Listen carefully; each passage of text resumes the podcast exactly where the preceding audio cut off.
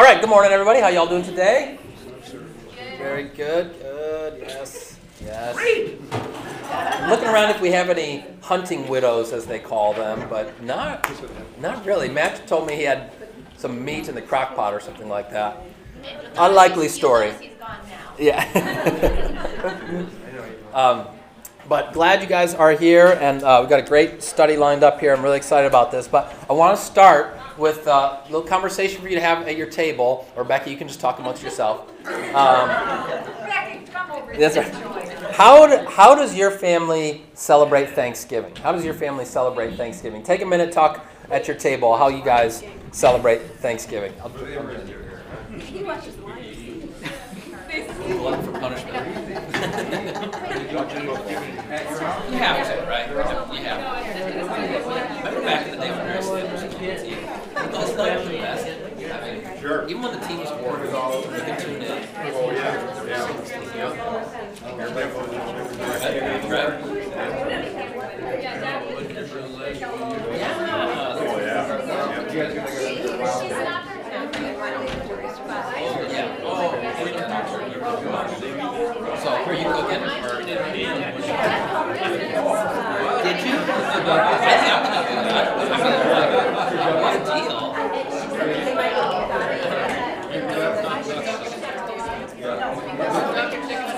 You know, it's like there's so much stress to it. Everyone's like, you know, come into the kitchen. Get out of here. Why not let that out? Yeah, that's true. That's a good idea. So there'll be what, six of you or eight of you? Or she drives still. Yeah, go, go pick her up.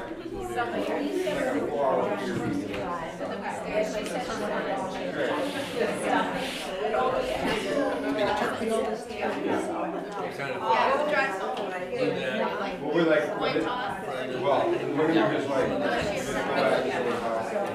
we in the Tibetan family, on my dad's side, any holiday, everybody, so, I'm talking from my dad's one of eight, and they all live close together, so it's thirty people for every, so, the but I don't think we're gonna make their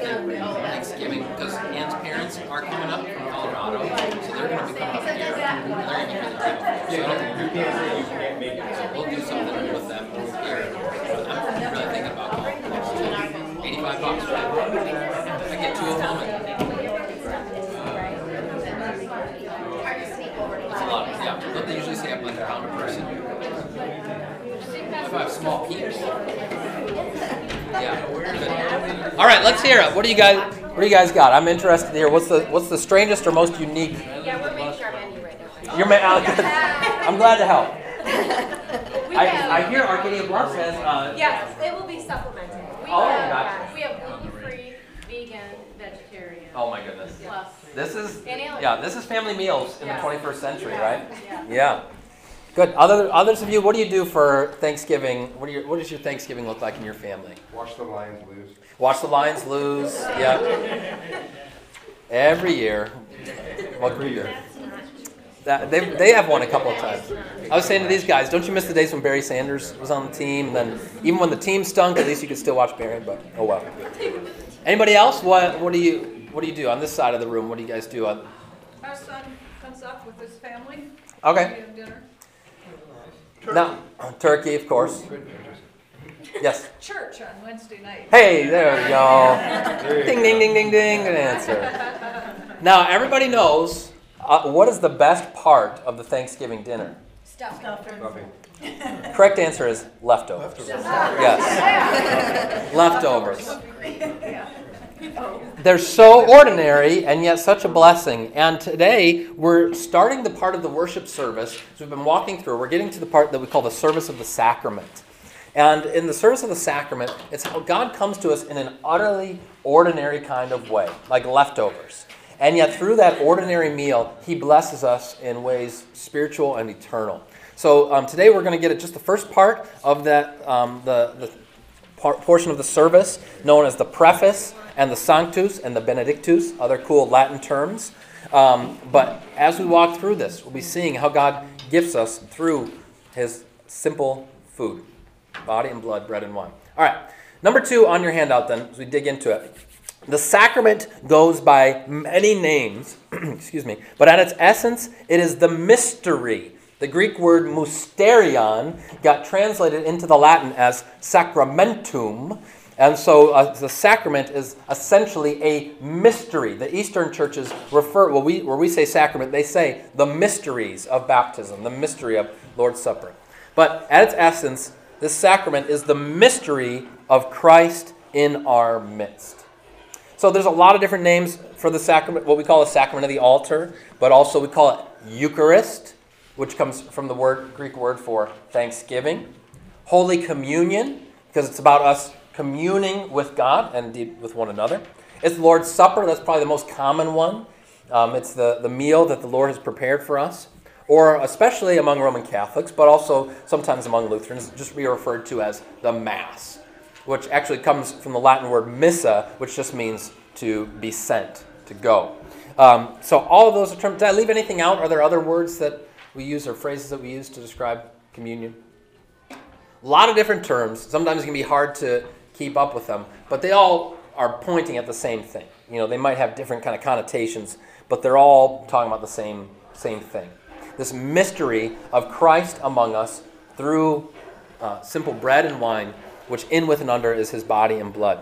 And in 1 Corinthians 4, Paul says, This is how one should regard us as servants of Christ and stewards of the mysteries of God. So, a pastor is the man of the mysteries. Mm. See, I keep trying to push for that. It just hasn't really gotten any traction, but I like that. Stewards of the mysteries. Or Colossians 1:27 says, "To them God chose to make known how great among the Gentiles are the riches of the glory of this mystery, which is Christ in you, or Christ among you, the hope of glory."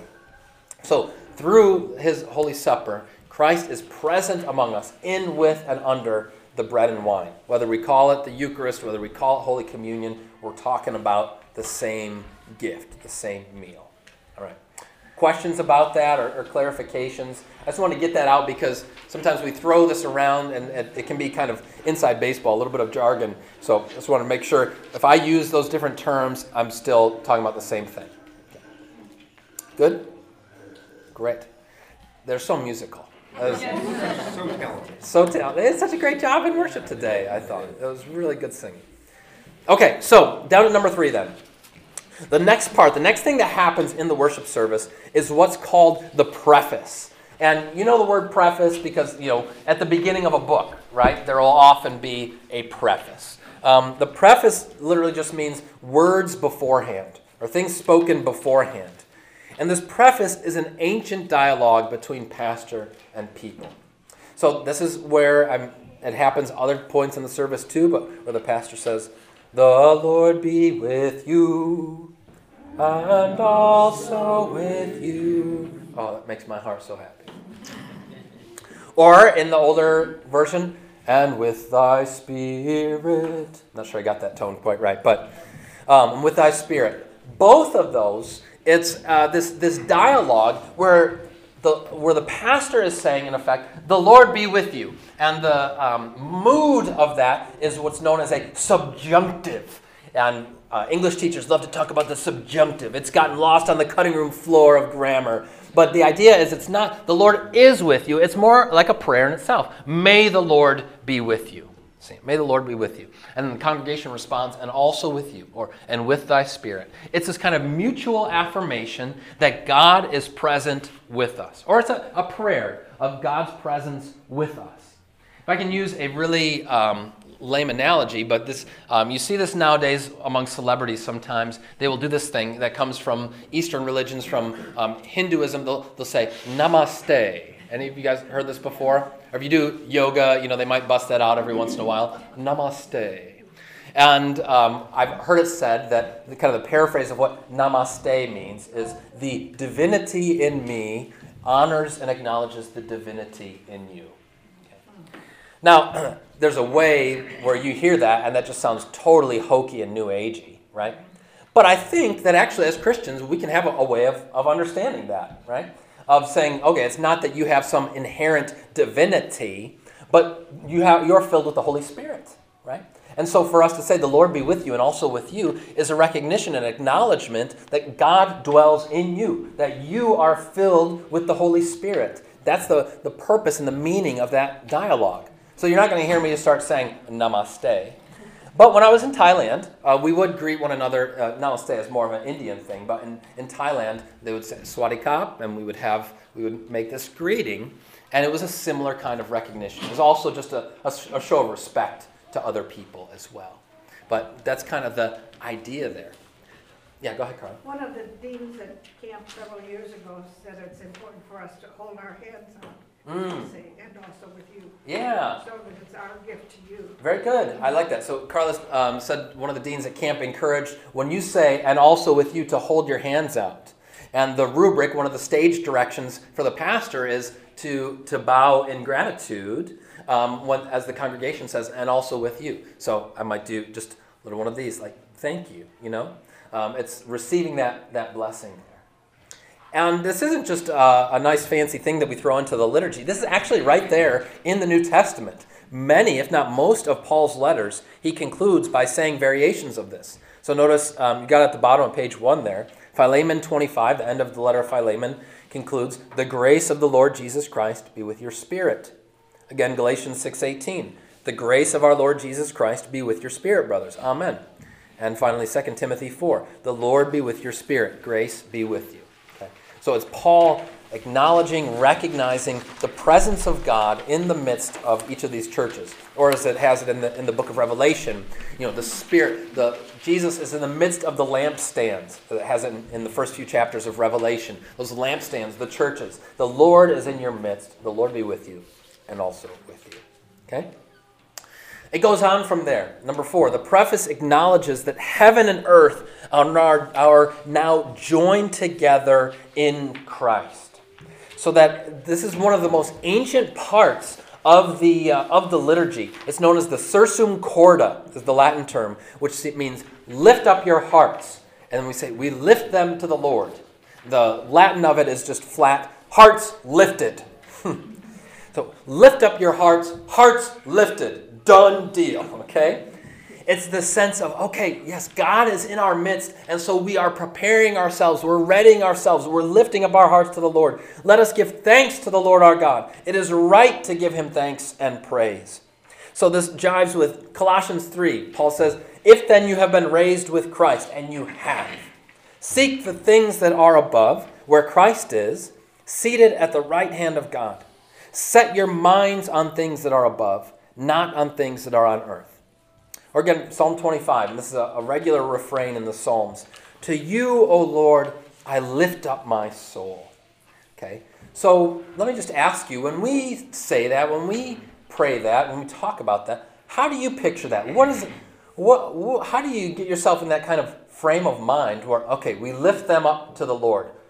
Let's kind of just unpack that a little bit. What does that actually mean? That's nice, flowery language, but in terms of your presence and attention in the service, what does it mean for us to lift our hearts up to the Lord?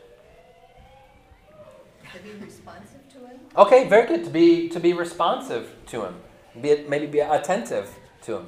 Good. Other thoughts? Yeah, Esther. To be open, Yeah, honest. to be open. I am. Here, to be open and honest. Here I am, Lord. And actually, that goes well with what we're going to talk about in a minute with the with the Sanctus. Here am I. Um, but very much so. It's saying, Lord, you see the hearts of all. You know all. Here I am. I lift my heart up to you willingly because I know that you you see what's in it anyway. Right? Good. Any other thoughts? Pay attention to the past. Pay attention to the pastor. Thank you, Court. But um, sure, but I mean only in as much as the pastor is sort of like well, um, one of my favorite parts. I think a lot of people's favorite parts at camp in the summer is the uh, um, square dance, right? So in this case, the pastor is kind of like the caller for the, the dance of worship with the Lord. I know, I, you guys know that cheesy analogies is, are my forte. But do you see what I'm saying there? It's like we're being invited to this sacred dance with our Savior. And the pastor's job is simply to say, Come now, gather round, lift your hearts up to the Lord. No. We will not be doing a country mass, don't worry. Yes. but you kind of get the idea. Or uh, let me give you one more lame one from wrestling. You guys remember this guy used to do it before? Maybe he still does it for wrestling matches or boxing matches. What's his name? Mike, Michael Buffer. Remember this? Let's get ready to rumble. Remember that guy? Yes. Okay. Where are you going with it? I'm not quite saying let's get ready to rumble. But the preface are these words beforehand, getting us in that mindset, that heart set, if I can put it that way, of preparing us to come to the Lord. Yeah. Psalm, yeah, go ahead, Tom. It's like a recommitment to the greatest commandment. Yeah, good.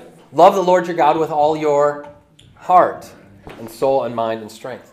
Very much so. Recognizing at the same time, Lord, I'm here because I haven't kept this great commandment.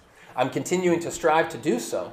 And our prayer, we'll come back to this, but the post communion prayer, we give thanks uh, for this salutary gift. We pray that you would strengthen us through the same, through this gift of the sacrament, in faith toward you and in fervent love toward one another. So we come to this gift praying to receive not only forgiveness, but also strength to go out in our Christian vocation in order to share this love of Christ with our neighbor. And indeed, like you said, to love him more as, as much as we are able. Good. Any th- other thoughts on that preface, just that first part of it, that first dialogue and exchange? Okay, so then follows what's called the proper preface. And does anybody have? Um, well, don't mind. Um, well, the proper preface is that part um, in the worship. So after there's that dialogue, then we say, "It is truly good, right, and salutary that we should at all times and in all places give thanks to you, Holy Lord, Almighty Father, everlasting God, through Jesus Christ our Lord." And then it's uh, this neat little spot, and maybe you haven't even noticed this before, but the proper preface, the beginning and the end is the same from season to season, but the middle of it um, changes. Changes with the season, sometimes even changes with the Sunday. And it emphasizes and accents different um, elements of the season. So, for example, uh, we're about to get into the season of Advent. And you'll listen in the proper preface, it'll talk about John the Baptist whose way John the Baptist prepared, calling all people to repent and to believe in the Lord. So the proper preface will establish that. Or my favorite one comes from Holy Week, and I'm just uh, paraphrasing off the top of my head, but it says something like, um, May our Lord, we, we who were first overcome by the tree of the garden, may you now by the tree of the cross overcome. It's really beautiful, poetic theology, you know, tying things together the proper preface does that and sort of br- brings these things together. But at its most fundamental level, the proper preface, number five on your handout, tells us that in worship, we are not alone. We are not alone. In fact, when we gather together, our worship transcends time and space. You think of Hebrews 12:1, which says, "Therefore, since we are surrounded by so great a cloud of witnesses, let us also lay aside every weight and sin which clings so closely, and let us run with endurance the race that is set before us. We're gathered together around angels and archangels and all the company of heaven. Uh, it's this beautiful picture. Uh, 2 Kings 6 has a, a, picture like this as um, Elisha is with the man of God, one of his servants, and they're surrounded by all of these armies. And the, the man of God, the servant, is a little bit worried about this. So it says, when the servant of the man of God rose early in the morning and went out, behold, an army with horses and chariots was all around the city. And the servant said, Alas, my master, what shall we do? He said, Don't be afraid, for those who are with us are more than those who are with them. And then Elisha prayed and said, O Lord, please open his eyes that he may see. So the Lord opened the eyes of the young man, and he saw, and behold, the mountain was full of horses and chariots of fire all around Elisha. Very cool image. Elisha prays that we would have that kind of spiritual sight to recognize we are surrounded, we're not alone. I want to read uh, together this article. This is from a couple of years ago by uh, a, a, theologian named Chad Bird. Any of you heard of Chad Bird before?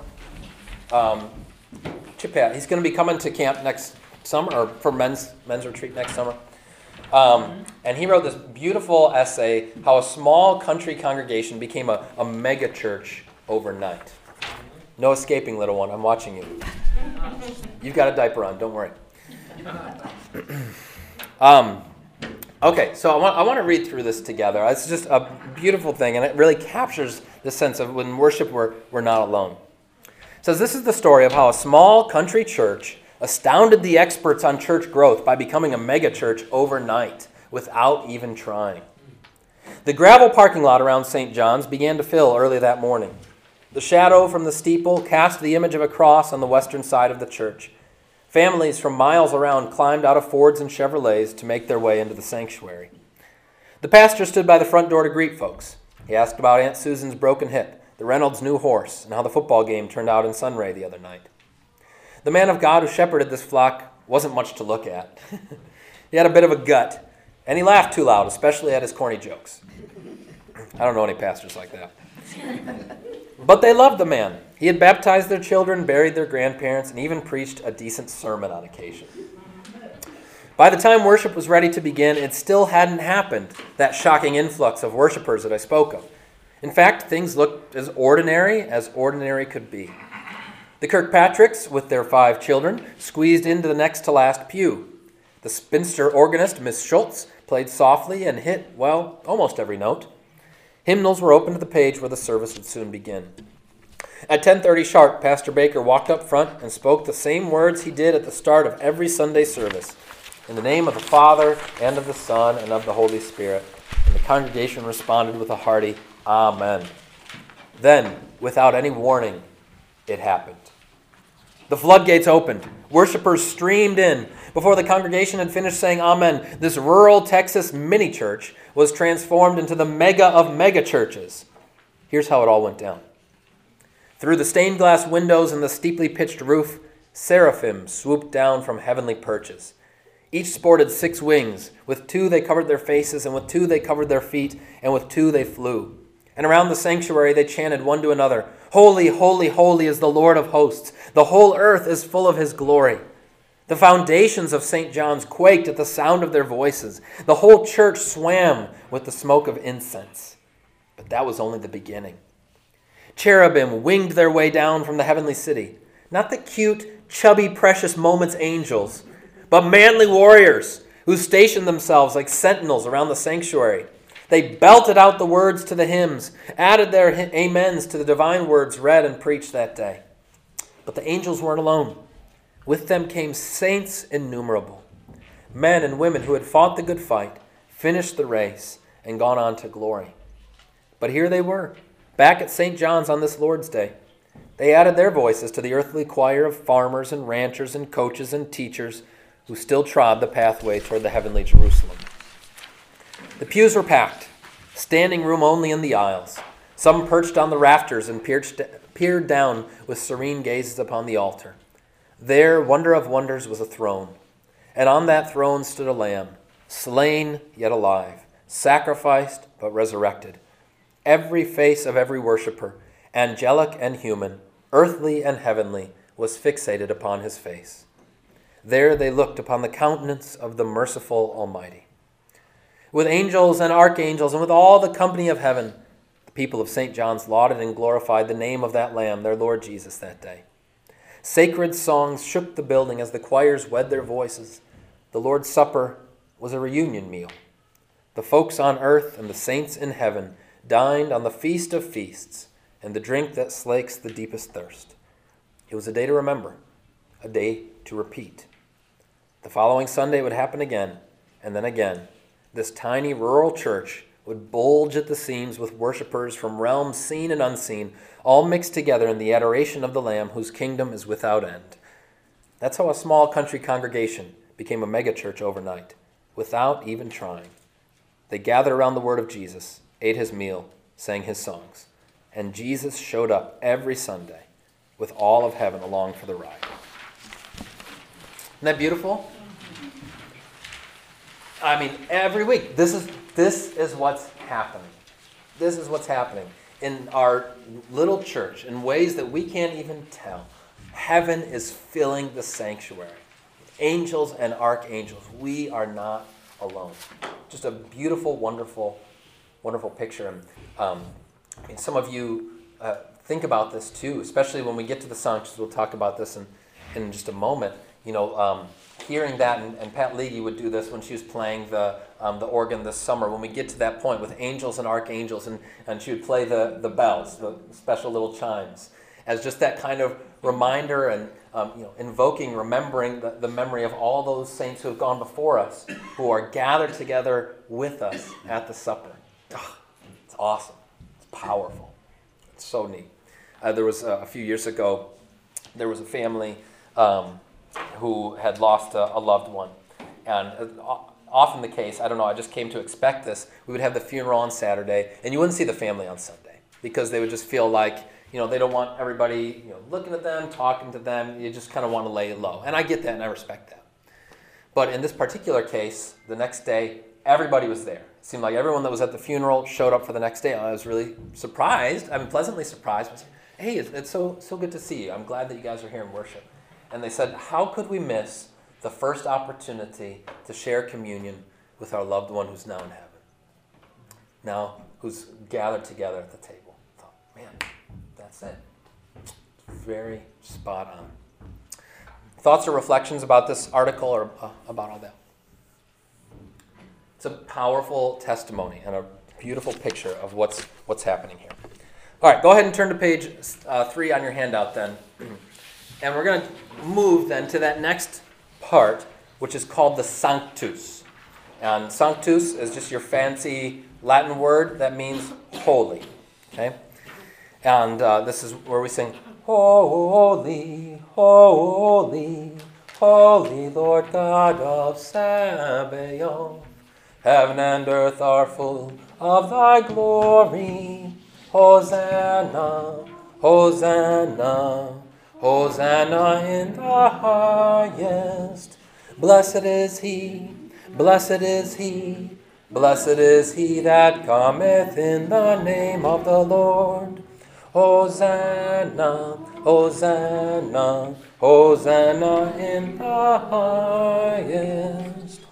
You've heard me say it before, but I'll say it again. It happens almost every time when I'm visiting our homebound folks, visiting folks in the hospital. I'll sing this together with them and celebrating the sacrament, and just about every time they come right in and sing along sign. These words get, we learn them by heart. It's a beautiful thing. But let's unpack it a little bit, okay? Because you might be singing it and you know it, but maybe you don't stop to think about, okay, what are we saying with this? So, number six on your handout, evoking Isaiah, the prophet Isaiah's experience, the Sanctus first emphasizes God's transcendence, his transcendence. So, there's a lot of different ways to define the word holy, but one way to understand that holiness of God is that he is wholly other, that he is set apart that he, he's perfect, that he's in the heavens, that he is unstained, unspotted by any sin. And therefore, um, this sense of God's holiness and the singing it emphasizes his transcendence, that he is the creator. He is far above and far apart us small, frail creatures. And this was Isaiah's experience. So take a look here. The text from Isaiah 6, where the, the first part of the Sanctus comes from, says, In the year that King Uzziah died, I, talking about Isaiah, saw the Lord sitting upon a throne, high and lifted up, and the train of his robe filled the temple. Above him stood the seraphim. Each had six wings. With two he covered his face, and with two he covered his feet, and with two he flew. And one called to another and said, Holy, holy, holy is the Lord of hosts. The whole earth is full of his glory. And the foundations of the thresholds shook at the voice of him who called and the house was filled with smoke. And I said, Woe is me! For I am lost, for I am a man of unclean lips, and I dwell in the midst of a people of unclean lips. For my eyes have seen the King, the Lord of hosts. Then one of the seraphim flew to me, having in his hand a burning coal that he had taken with tongs from the altar. And he touched my mouth and said, Behold, this has touched your lips. Your guilt is taken away, and your sin is atoned for. Now, this text is so beautifully woven into the liturgy. And in fact, the Sanctus was part of the Jewish liturgy even before the time of Jesus. So, in the, in the synagogue, for those who went to synagogue on the Sabbath day, as part of their worship, it was not uncommon that they would be singing this song, the Sanctus, the Holy, Holy, Holy, not necessarily with the same tune that we sing it, right? But that same song. In fact, Jesus himself probably would have been singing the Sanctus in the liturgies. Fascinating to think about, right? But it comes out of this text from Isaiah 6 and the vision that Isaiah has of the Lord, the King, high and lifted up. Here, the God, God is wholly other. He is the Lord God of hosts. You think, he's the Lord God of the guy who takes me to my seat at the restaurant? Like, what does that mean? That's a, kind of a weird designation. but the, the Hebrew word there, you guys know it already. We sang it just a moment ago, is Sabaoth. And you've probably heard that and thought that's just a misspelling of Sabbath or something like that. Um, but it's actually it's a separate word. Sabaoth means hosts, um, which is a fancy word for kind of your angel armies. So all of the, the armies of angels are the hosts, the Sabaoth. And so to call him the Lord of hosts, this is a picture of God as the, the man of war, as the um, angelic, the heavenly, divine commander in chief. See? with God commanding all of his angels, army upon army, rank upon rank, gathered together, like uh, uh, Chad Bird said in that article. This isn't your precious moments, chubby little angel flying in, okay? This is, this is the, the heavenly armies gathered together. And this is why, I mean, so often in the scriptures, when people see angels, what's their first reaction? Terror, abject fear, right? They were sore afraid. Um, it's because these are angel armies coming around. Whoa! It emphasizes that transcendence of God. But notice how already in that text from Isaiah, it's pointing forward to the Lord's Supper. Did you catch that? Because Isaiah says, Whoa is me. Woe is me. And then the angel come, comes and takes a, uh, with tong, having in his hand a burning coal that he'd taken with tongs from the altar. And he touched my mouth and said, Your sin is atoned for. See how it's already kind of anticipating and foreshadowing the gift of the Lord's Supper, right? Where you're going to receive not a burning coal to touch your lips, but the body and blood of Christ to touch and press against your lips to remind you your guilt is forgiven, your sin is atoned for. So all of this is kind of wrapped up just in these few words, this little song that we sing week by week is putting us beside Isaiah with this vision of the Lord high and lifted up. And then number seven on, on your handout, it goes even further to say the Sanctus envisions a creation charged with God's grandeur. Heaven and earth are full of your glory. The creation itself is filled with God's glory. It's not just something up in heaven, but it's something that now has come down on earth through Christ and by the power of the Spirit. Until finally, we look forward to that day when Jesus comes again and all creation will be redeemed and renewed. Notice this text from, from Romans 8. For the creation waits with eager longing for the revealing of the sons of God. For the creation was subjected to futility not willingly, but because of him who subjected it, in hope that the creation itself will be set free from its bondage to corruption and obtain the freedom of the glory of the children of God. The creation itself, the physical cosmos, is going to be renewed. Now, I've preached on this before, but if your vision of heaven just involves us without feet floating around on clouds playing harps, it is too small. It is insufficient. First of all, I mean, nobody wants to say this, but you've always thought it in your heart. I'm not really like looking forward to that. you know, like I'd much rather have a Thanksgiving dinner than float around on clouds. How is that heaven? I have good news for you. The actual vision of the new creation, and this is the way that the scripture talks. We just, you know, we usually just talk about heaven and we get that, you know, conjures that image in our minds. Scripture speaks of a new creation, or better put, a renewed creation. See, God is going to come and take this creation, which is, is old and worn out and broken and frail with sin. He's going to take it like you, you, you take the, the welcome mat to your house and shake it out, right? He's going to shake out all the sin and brokenness and sorrow, all of those things, shake that out and renew this creation, which in the beginning, when he made it, he said, It is good, it is good, it is very good. He's not looking at it now and saying, It's bad, it's bad, it's very bad, I'm just going to pitch it. He's saying, Now I'm going to redeem it and renew it. Already, that's happened in principle through the death and resurrection of Jesus. Already, it's springing up in our midst through the power of the Holy Spirit. As God is renewing people, we are being reborn through the Spirit. But a day is coming when Jesus returns, and the whole physical creation, which now is groaning as it awaits liberation, the whole physical creation will be renewed. Now, why do I bring all that? Okay, Pastor, that's an interesting digression. Because there, we're already anticipating that heaven and earth are full of your glory. The poet Gerard Manley Hopkins has this, this lovely poem, God's Grandeur, the first line of which says, The world is charged with the grandeur of God. Have you heard this poem before?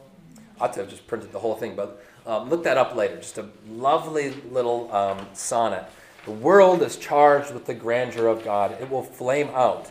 Um, but he has this picture of how things have gone down, but then they're yet to be redeemed. So, in the context, in the center of the worship service, we already have this sense of the, the redeeming.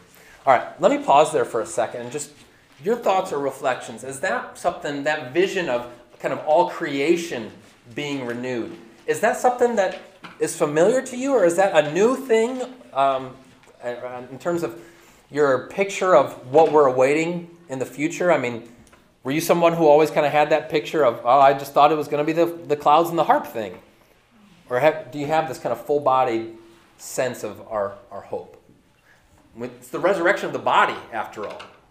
The sense of all the martyrs gathered around the throne. Yeah, right. You, I'm get that picture in Revelation. All the martyrs gathered around the thrones. How long, O Lord? And then at the end of Revelation, in Revelation 21, it pictures the new Jerusalem, okay, and the direction that that new creation is going. Why don't we just turn there? You've got Bibles, it's Bible study after all. Um, Revelation 21. This is an easy one to find, y'all. Just open like the back of the Bible and turn a couple pages to the left.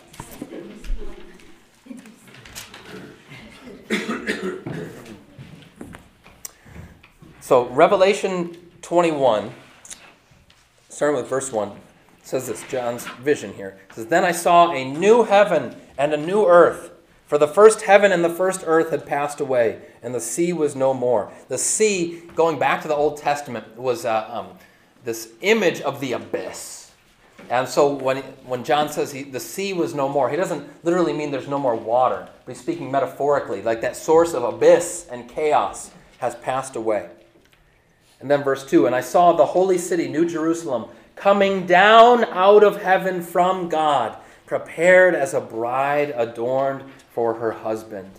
And I heard a loud voice from the throne saying, Behold, the dwelling place of God is with man. He will dwell with them, and they will be his people, and God himself will be with them as their God. He will wipe away every tear from their eyes, and death shall be no more. Neither shall there be mourning, nor crying, nor pain any more, for the former things have passed away.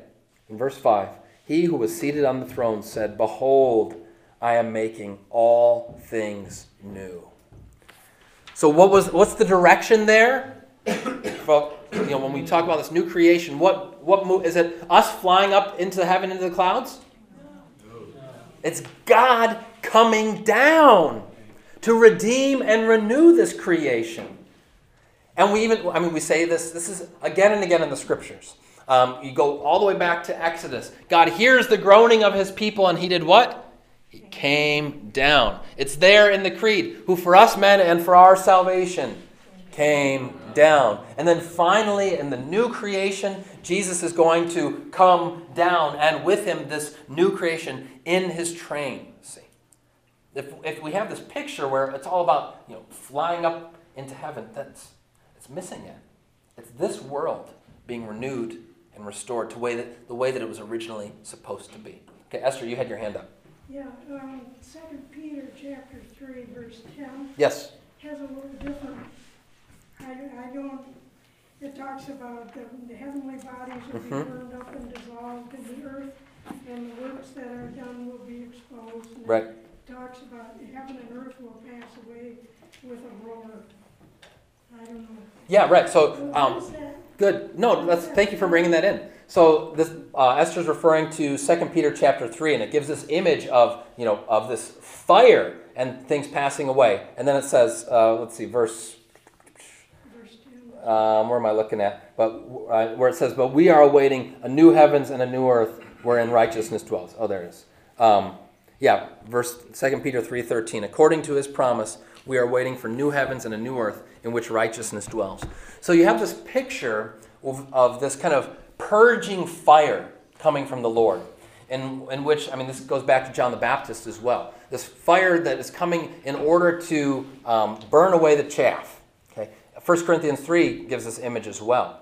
So that the, the stubble of sin is going to be burned away. But just as there can be like a controlled burn, um, Ben, you could tell us more about this, right? Uh, You do a controlled burn, and out of that, it brings forth new life too, doesn't it? And it paves the way for new life. This is kind of the picture, the, the, the sort of heavenly controlled burn on the creation, so that now it's been purged and purified. It's a purifying fire, so that the new creation is able to spring forth. I think that's the best way to understand that. Second Peter um, gets into those. Some of those texts are difficult to understand exactly what he's saying, but that's how I how I understand that, how I grasp that. Whereas in Corinthians, Paul talks about the, the, the good works will be burned up. Exactly. Yep. That's 1 Corinthians 3. So if anybody has built with wood and hay, it will burn, but what's going to stay is what's been founded on Christ. Yep. That's right. Very good. So this is what we're looking forward to. And uh, Jesus himself says it. He says, Behold, I am making what? All things new. Said it before, I'll say it again. He doesn't say, I will make all new things. He says, I will make all things new. He comes in order to renew and redeem and restore that, so that the world that was in the beginning very good shall be very good again.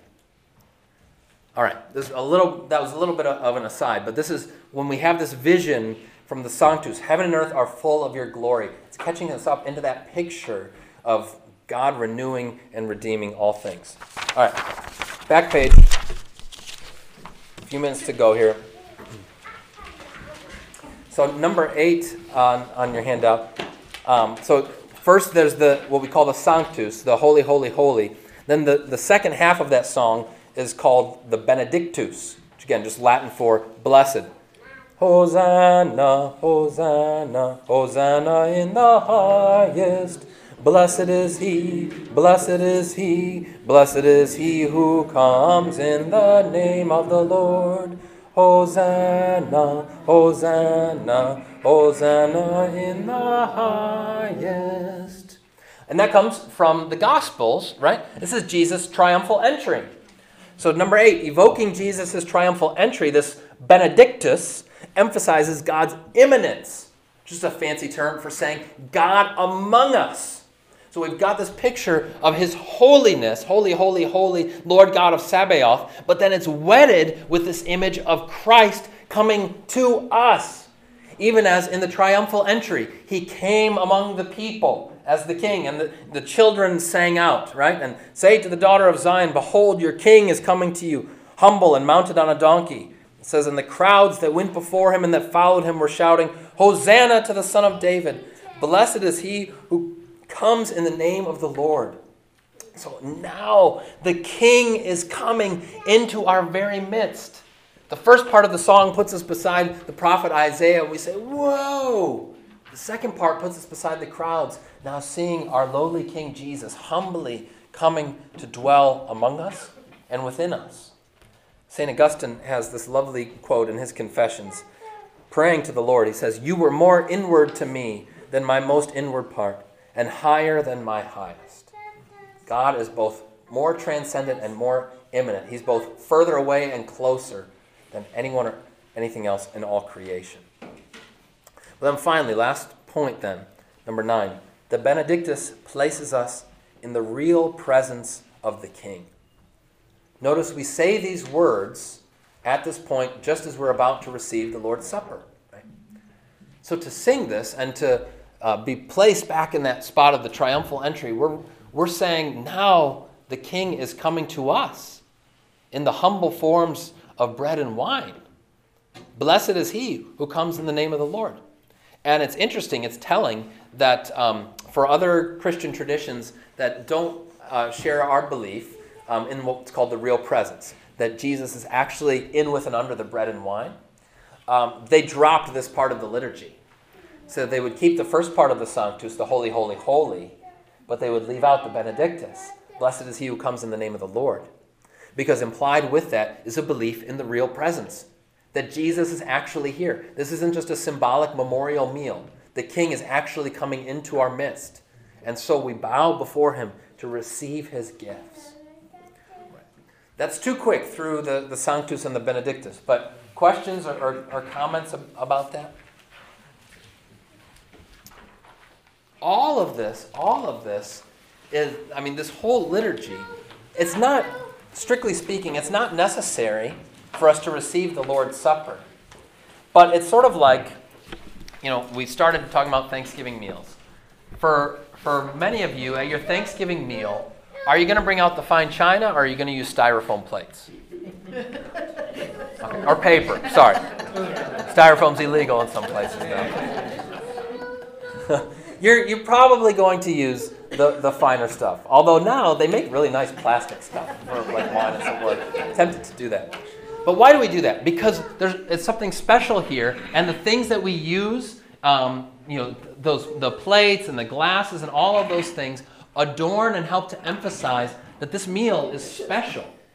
And all of these elements of the liturgy, the preface, the proper preface, the sanctus, these other things, they don't need to be there. The heart of the matter is Jesus' body and blood, the bread and the wine. We could do it very simply, okay?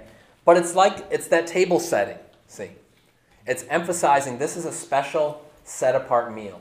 Or again, you know, you have a, a, nice diamond ring. You don't just slap it onto some plastic thing that you got out of one of those machines at the Chuck E. Cheese. Right? You want there to be a nice setting. Josh, you paying attention here? So um, you want there to be a nice setting for the diamond of the supper. You with me? Good. Okay. Next week we're going to do something a little bit different. I mentioned this um, this previous week, but next week we're going to go back to those surveys that we had you guys fill out and just kind of walk through that and have uh, and talk about that a little bit, what we learned from that, and um, kind of the way forward for us as a congregation as we're seeking to serve our community and, and be the heart of Arcadia here. So we'll take a break from Lutheran worship for a week, talk about some congregational stuff, and we'll get back at this in a couple of weeks. So hope to see you then. God bless.